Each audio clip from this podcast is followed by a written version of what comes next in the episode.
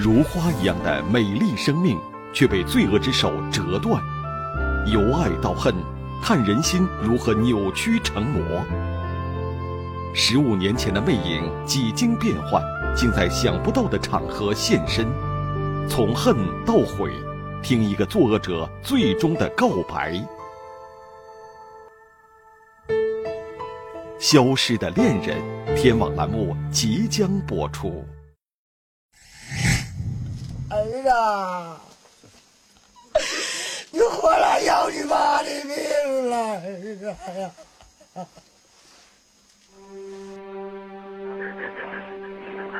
一个在绝望中挣扎的母亲，还有一个再也哭不回来的儿子。即使眼泪流干，悲剧已然发生。过去的时光不能倒流，痛悔的人生无法重新来过。你咋能做这个事啊？啊！你把爷爷砍了，你把你自己砍了，儿啊！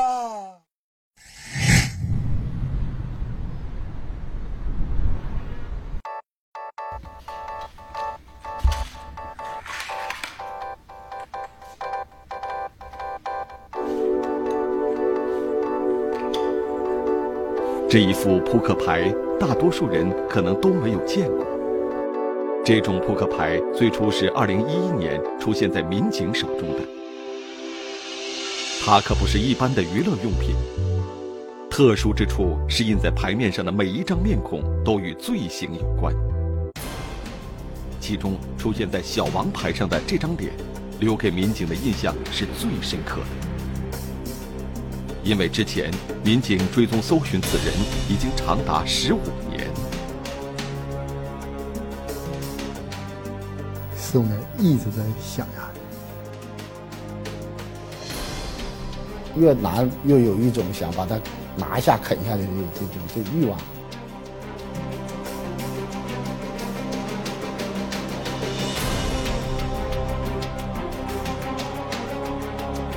这个人要不抓获，我们就觉得不甘心。2011年。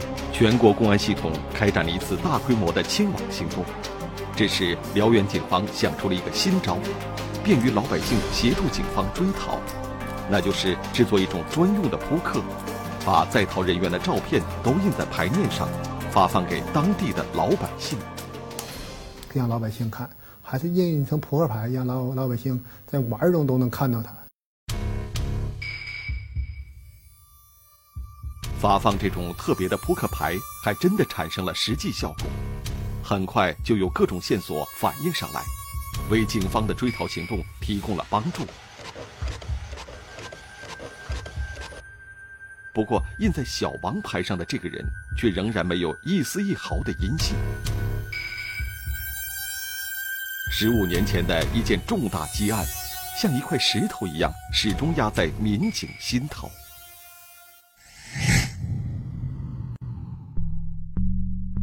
事情还要从1997年的3月份说起。这天晚上，喝得醉醺醺的刘某七倒八歪地晃荡在乡间的小路上。3月东北，天气还是很冷。当时刘某是又困又冻，想起来自己有个侄子的家就在附近，刘某就奔侄子家去了。进屋，侄子家里没人。刘某迷迷糊糊往炕头上倒头就睡。当时他觉得炕上就有个被，也没生火，因为他喝太多了，他喝的已经有点迷糊了。完之后呢，他就落了被就睡着了，凉炕睡了一宿。喝得酩酊大醉的刘某很快就进入了梦乡，可是他做梦也想不到自己这一晚上会有怎样可怕的遭遇。第2天饿了，早上起来做点饭吃，结果这一生火，他整个炕往直冒烟。完了，他把那个炕上那个炕梗一周开，这一看这怎么砖都是活动的呢？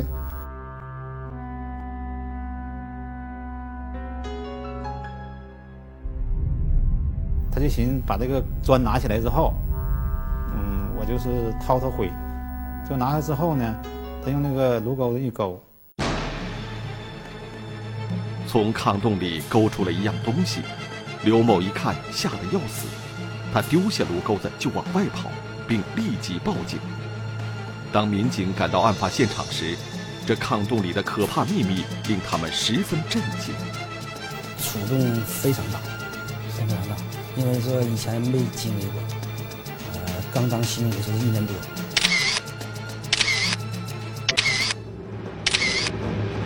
把炕洞扒开，就在炕洞里发现一具已经就是说面目全非了这个尸体。在炕洞里发现的这个被害人是一名年轻的女性，这个年轻女子来自哪里？为什么会在这个地方惨遭毒手？根据现场遗留的女士背包中一些物品的线索，民警调查到了这被害女子的真实身份。原来被害人小玉是一名护士，生前在当地的一家医院里工作。那这个人到底是多大的仇恨呢？犯罪嫌疑人对这个被害人所下的手段非常残忍，一个小姑娘也不是说不至于给她这么大的仇恨呢。被害女子的尸体是在刘某侄子家的炕洞里被发现的，而这房屋的主人也就是刘某的侄子，名叫张东。这样张东就有嫌疑，我们整个就开始查找张东，一查张东就是下落不明了。房主张东在案发后失踪，这个明显的迹象说明张东具有极大的作案嫌疑。在对张东的进一步调查中，警方查出了此人复杂的背景。原来张东有着不止一次的犯罪前科，他以前因为盗窃被我们教养过，教养期间1年以后都有个假期可以回家探亲。他在回家探亲后管别人借了辆摩托车，完他无证驾驶把人撞坏了，又给他按照交通肇事罪判了1年刑。被害人小玉跟张东到底有过什么瓜葛呢？这个被害人呢，都是和他有这个对象关系，处对象。想不到这个小玉曾是张东的女友，从处对象到被杀害，这之间小玉究竟经历了什么，不得而知。而张东的继父说，张东跟女友相处时表现出脾气相当暴躁。张东的继父曾经见证过一件令人惊悚的事情，张东在跟另外一个女孩发生争执时，就曾有过极端行为。听他继父说他俩吵了，他就说当时我没进屋，那听一啥呢，张东就要跟这女，好像这女不跟他。这期间听到他在厨房就有声，完了听有人喊上，结果到厨房一看呢，张东把自己手指头剁下来了。在护士小玉被害案件发生的那段时间里，当地还发生了另一名女孩失踪的案件。警方获得的多方证据都表明，另一起失踪案同样也与张东有关。种种线索都指向了张东，他成为2起案件的重大嫌疑人。张东本人就结过2次婚，他婚姻挺不幸福的，有过2次失败的婚姻，还交往过2个年轻的女友。从种种情况分析来看，张东作案的动机应该是和情感纠葛有关。是什么使张东对女人产生那么大的仇恨？为什么在男人与女人的感情中隐藏了杀机？咱找他前妻跟他谈，他就像是不怎么相信女人，完还想跟女人处。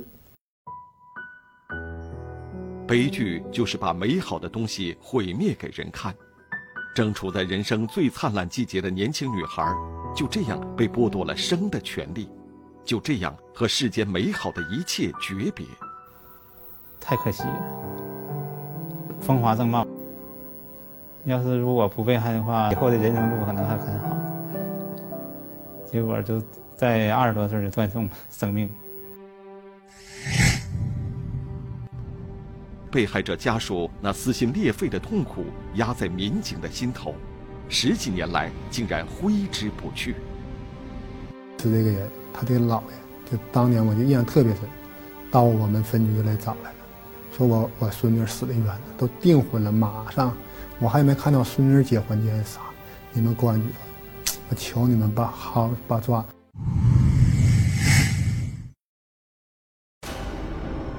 在东北一个农家的炕洞里，人们发现了可怕的秘密。正值青春年华的年轻女孩遭遇飞来横祸，曾经的恋人为什么会变成冷血的凶手？所谓的爱慕之下，到底隐藏着怎样的阴暗秘密？当年女孩遭遇到的恶魔究竟藏在哪里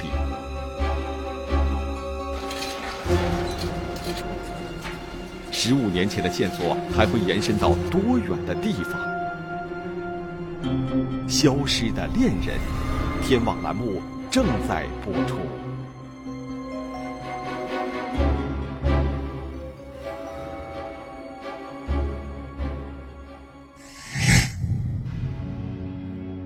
罪恶的真相必须揭开，被害的生命至少应该得到一个公道。警方尽力查找这个残害女孩的凶手，但是谁都没有想到，人们期待的这个正义的时刻迟迟不来。一个巨大的问号一直悬在民警的心中。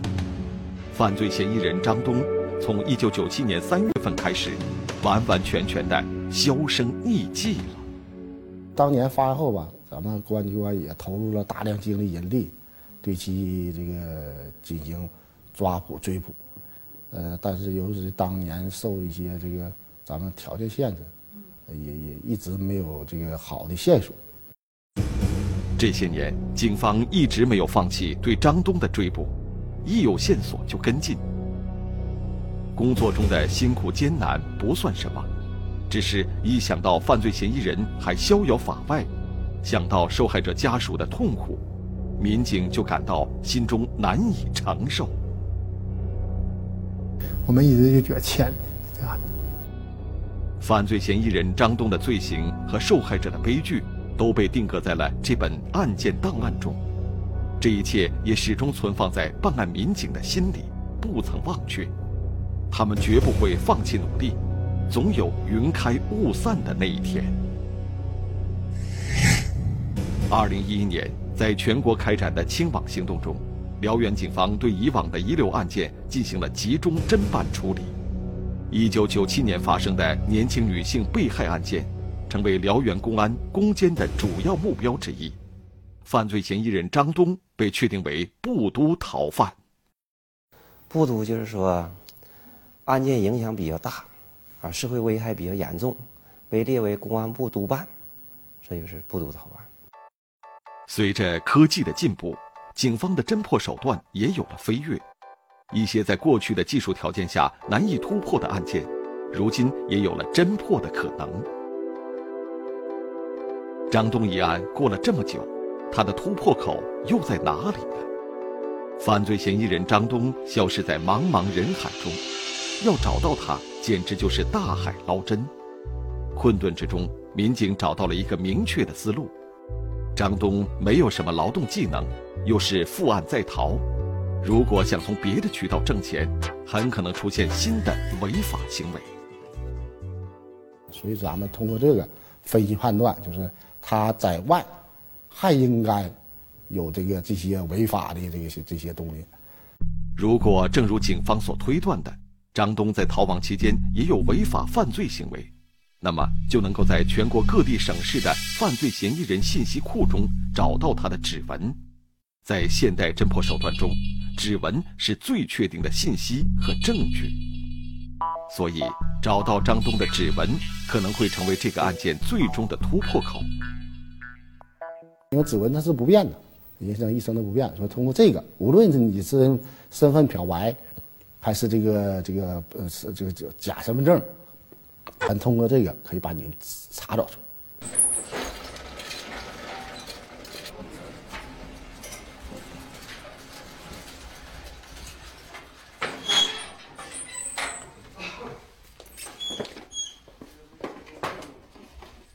先取到张东当年在辽源留下的指纹，警方再将指纹传送到全国各个省厅的指纹资料库中进行比对。如今用电脑进行指纹比对，将以前人工比对不可能做到的事情，轻而易举的就实现了。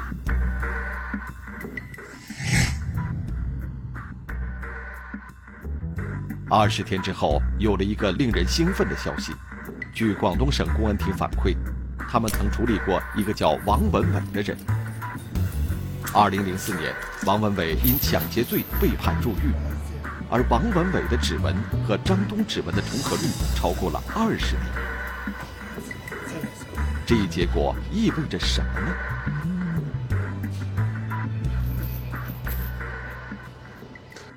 国际上惯例有12个脸有轴心花纹就完全可以定。如果说是12个脸，就是能有重复的概率是啥呢？得有120亿人口当中能出现一个重复的，这是12个脸。如果是变成13个脸，可能就是240亿了。把王文伟的指纹和张东指纹进行统一比对，他的指纹绝对不是11个点、12个脸，可能这里能找出20个点是相同的。所以说这指纹是铁定，指定是没有什么疑义的，指定是一个人的。只有一种可能，就是张东改名成王文伟。这个结果的出现，使陈锋的疑案一下子清晰明朗。破案工作在这么多年的曲折之后，终于找到了突破口。04年持刀抢劫没有出狱信息，我因为他一直在监狱里在押，当时听到这个消息特别高兴，因为在押的话我们就不需要侦查。当时我们就以为张东已经锁在笼子里了，我们到那就去取。可是就在民警感觉可以顺利结案的时候，这一次广东之行的结果却跟预想的一切背道而驰。结果到了这个广州的韶关监狱，一看这个张东，刑期已到，07年的年末就释放了。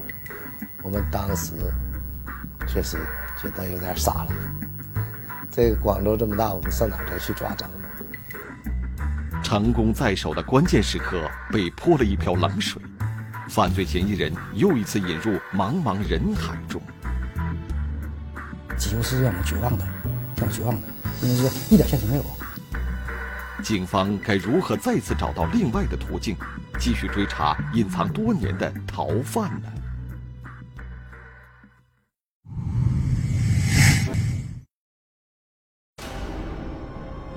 多年前发生的女孩被害案件，在当地引起了广泛的关注。令人难以理解的是，凶手竟然就是女孩曾经的男友。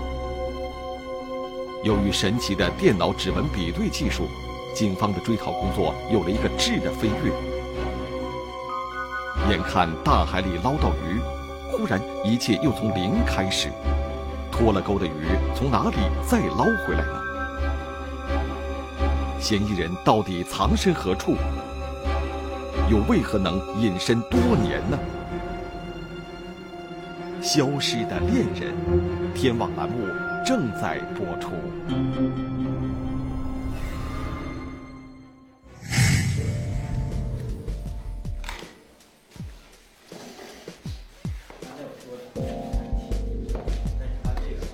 线条、轮廓，在绘画者的细致描摹之下，模特的脸逐渐清晰了起来。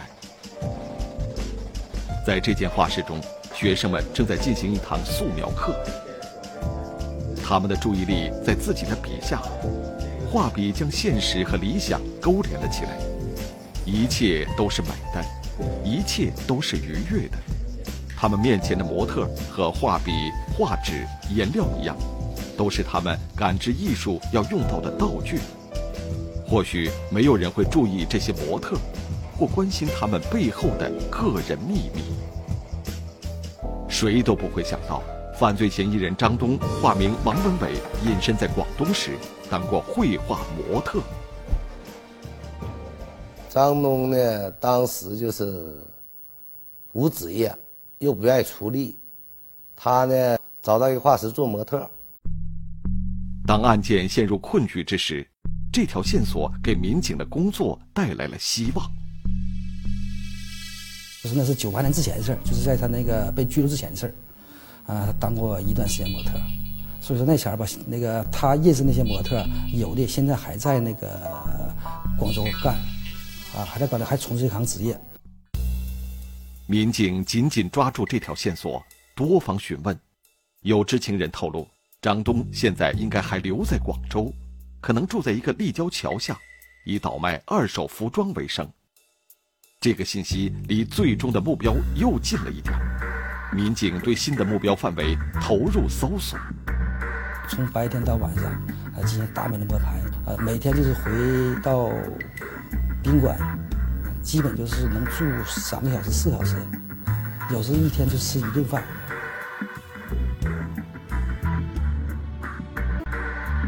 一个区一个区的搜索，一个桥洞一个桥洞的寻找，每天的辛劳都不算什么。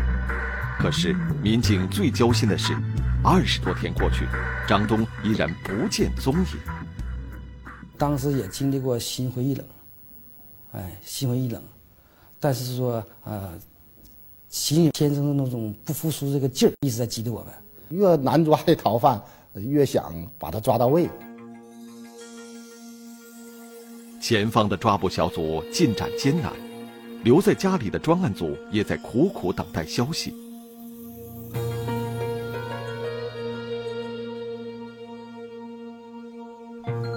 这天清晨刚刚6点，刑侦支队长王东辉突然接到了广东来电。这些日子，广东的搜捕小组每天都会和家里通通气，说说工作的情况，但一般都是晚上打电话过来。这一次清晨响起的电话，是否会带来不一般的消息呢？结果打电话，他们也是非常兴奋，说抓到抓到。我就问这个，紧接着我就问了几遍，就是是确认吗？是不是本人呢？他说是，肯定是了。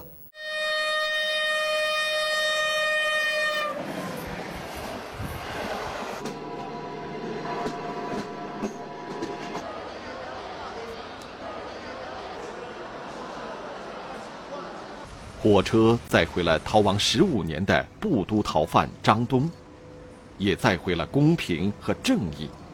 曾经犯下的罪行不会因逃亡而抹去，欠下的最终都必须偿还。一起案子，只要公安机关立案了，你跑一辈子都是追溯你死刑。你像我们前面也就抓逃犯，也是3人，他同案判了13年，他这次跑了14年，他就听别人说跑到15年就不能追究了，就躲。最后我们给他讲，你再跑15年，因为当初你案子已经立案了。他跑一辈子也得抓他。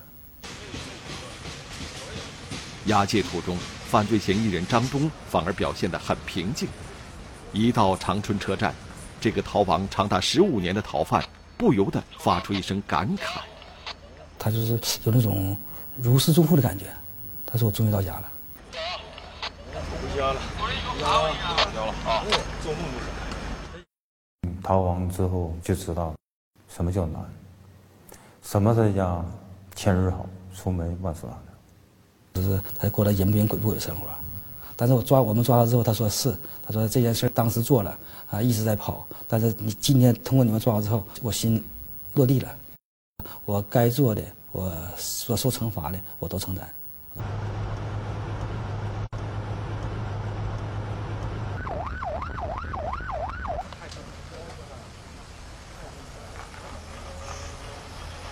2011年11月22日，逃亡15年的布都逃犯张东落网，被警方押解回案发地辽源。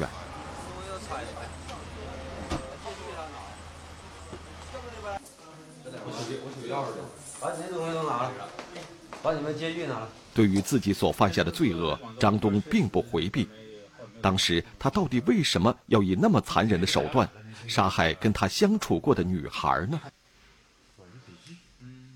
我说你不说咱要结婚吗？也给我生个儿子吗？他说我订婚了。我说你订婚了？我说你拿订婚了骗我？他说真订婚了。之后，他向另一个女孩的表白也遭到了回绝。2个女孩的拒绝，在张东偏执的内心中都幻化成了对他的欺骗。最终，他残忍地做下了当时震惊整个辽源的命案。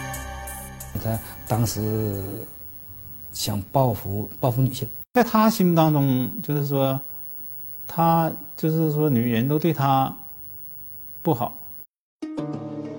张东有过2次失败的婚姻，在这之后和几个女友之间的交往也矛盾重重，感情的不顺利在他的心里形成了一个阴郁的黑洞。他认为对人很好，结果人不愿意跟他在一起的时候，他就产生了恨，对其没有好感，说这个女性总欺骗他。婚姻的失败，感情的挫折，这些人生的灰暗经历，人们难免遇到，却绝不能成为恶行的借口。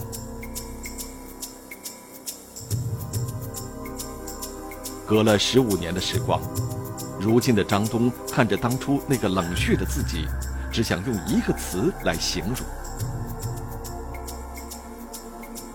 魔鬼，可恶。现在我想到说，我的心根本就不是人长的，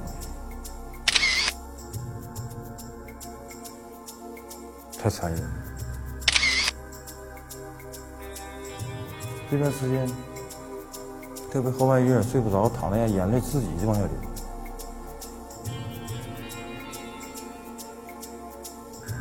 不是我心痛，而是人家心痛。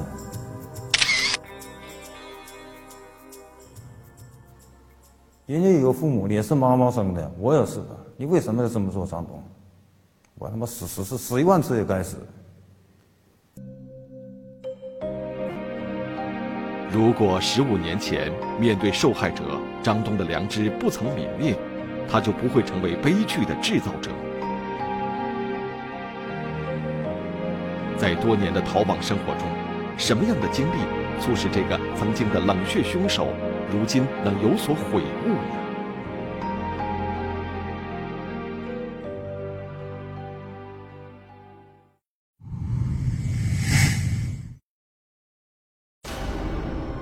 正值青春年华的女子惨遭毒手，凶手竟然是曾经交往过的男友。警方历经多年苦苦追查，终于将作案者绳之以法。改头换面15年，痛苦逃亡15年，罪孽难消，痛悔已晚。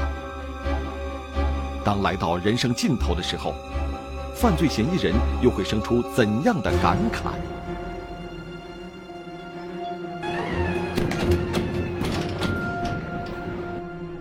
消失的恋人，天网栏目正在播出。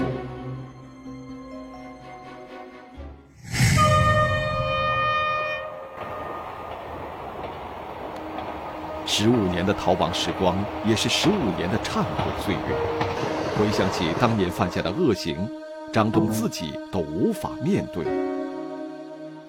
这是伤天害理啊！非法剥夺他人生命啊！谁给你这个权利啊？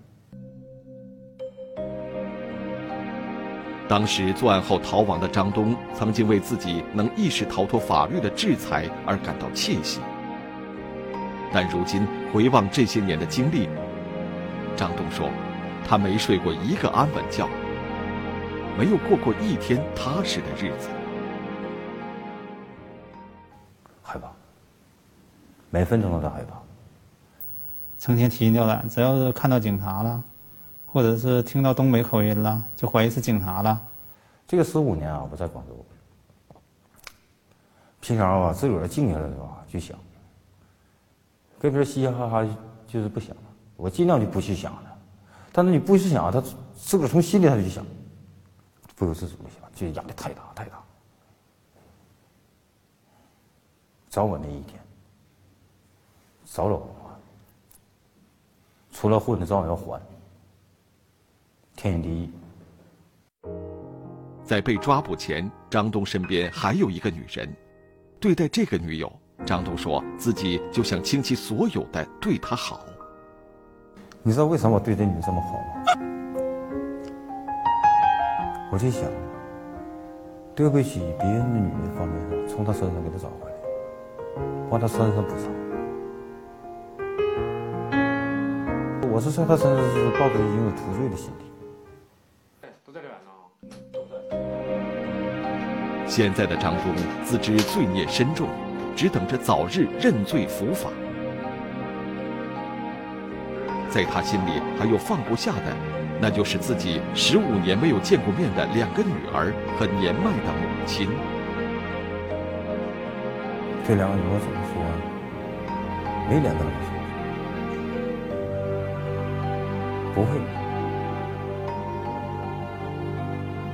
对母亲说，他对儿子管你，对儿，人家养着你都有用。我妈养我那个儿子，连他丢没了。张东如今才体会到。 对他人的残忍，最终也造成对自家亲人的伤害。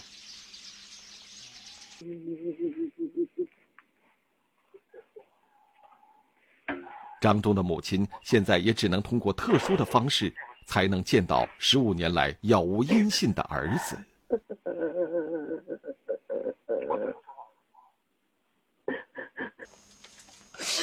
要杀他们俩的事儿，你哪能做这个事儿啊？ 啊！你把人家砍了，你把你自己砍了，儿啊！你对他心塞呀你呀！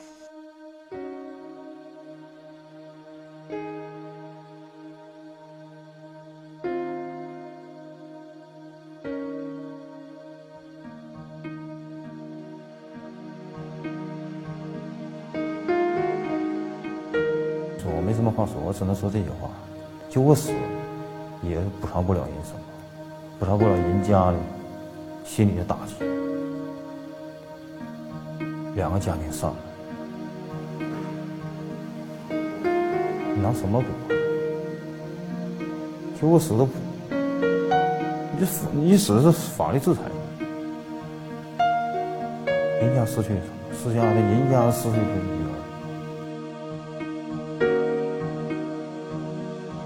说自己没什么文化，但如果允许，他想给最后交往的女友写一封信，告诉她自己的真实情况。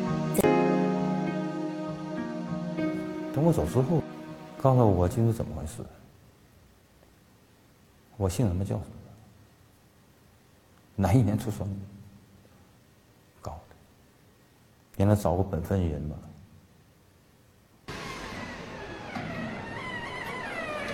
事到如今，张东终于明白，他所犯下的罪行不仅残害了别人的生命，同时也注定断送了自己的人生。人呢，人生很短暂的，80、80年，任何人都是。珍惜自己，更加珍惜别人。我就没珍惜好，超级的混蛋。 我总说，时间能倒转多好。时间能倒转多好，这就是如今张东反复念叨的一句话。但一切都已经无法逆转。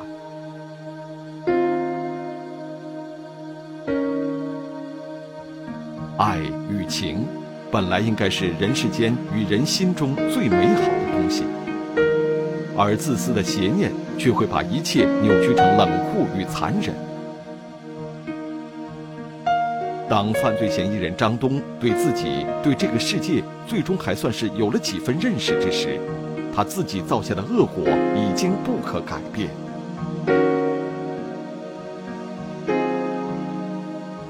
但愿张东的哀叹与痛悔能够打动像他一样走在危险人生路上的人。 早一刻觉悟，就多一点希望。人生可贵，生命无价，为这个世界多多留住宝贵的人心和宝贵的生命吧。